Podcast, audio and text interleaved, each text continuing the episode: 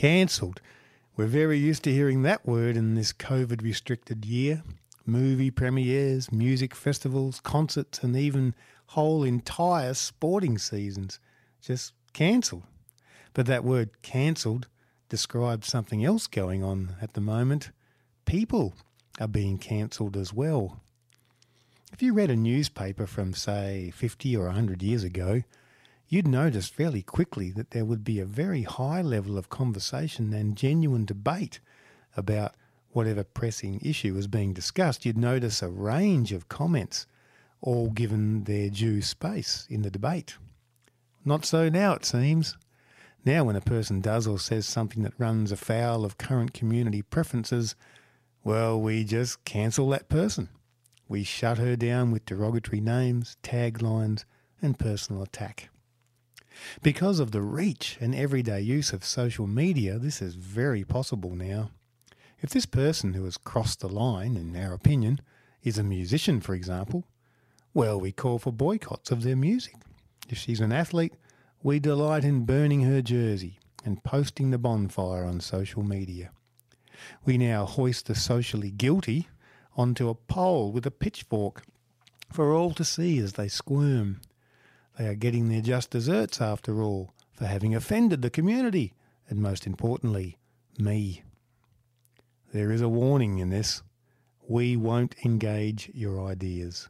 We will engage you and shame you out of existence if we can. You will be cancelled. Being in danger of being cancelled in a Twitter world is fairly real.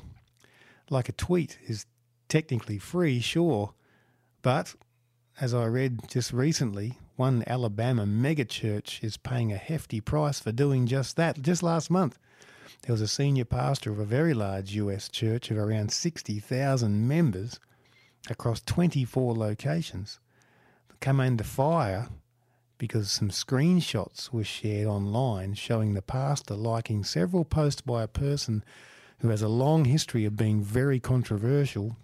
In this particular case, the person was a very pro uh, Donald Trump activist. The posts were considered at least, at very least, racially insensitive, and among other things, questioned whether white privilege even exists. So the pastor liking and sharing these posts, which is very easy to do, sparked huge outcry from the church members, local residents, and even other church ministers and colleagues. So he attempted to calm down the anger by deleting his social media accounts and tearfully apologising to his people. This wasn't enough. The local board of education, apparently, which leased two public high schools to the church, abruptly cancelled the church's six-year lease. And the city's housing authority also terminated a partnership under which the church was actually providing huge amounts of social services to local people. So this person had been simply cancelled, a term for what happens when people, most often on social media, but increasingly actually in real life now, band together and employ shaming tactics to block a person from having anything more to say. Being cancelled can mean boycotting the target's businesses, refusing to consume their books or films, or pressuring friends and colleagues and activists to denounce them or formally cut ties. But is cancel culture a new thing? Well, not really. All cultures and communities have been cancelling people for ages. Anyone remember Galileo? He insisted the world was not flat, as was commonly believed. He insisted and could prove it was round. Well, he was cancelled, literally. Unfortunately, we human beings seem quite good at simply cancelling ideas and the people who carry them. Cancel culture is essentially a human problem, I think. We tend to intuitively move to cancel others in the effort to continue ourselves, our own ideas and plans, at their expense. The key idea behind cancel culture is the idea of sanction. Someone who says or does something no matter how long ago, even if they thought they were doing good at the time or couldn't have done anything else different, any image of them or statue of them representing all of that can be deemed offensive now and subject to current sanction on the grounds that it is offensive or hateful.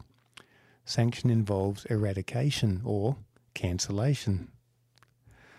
once that idea, uh, symbol or person is put into the fore, well, then another idea or an ideal person or another I- set of ideas or something has to be put in its place.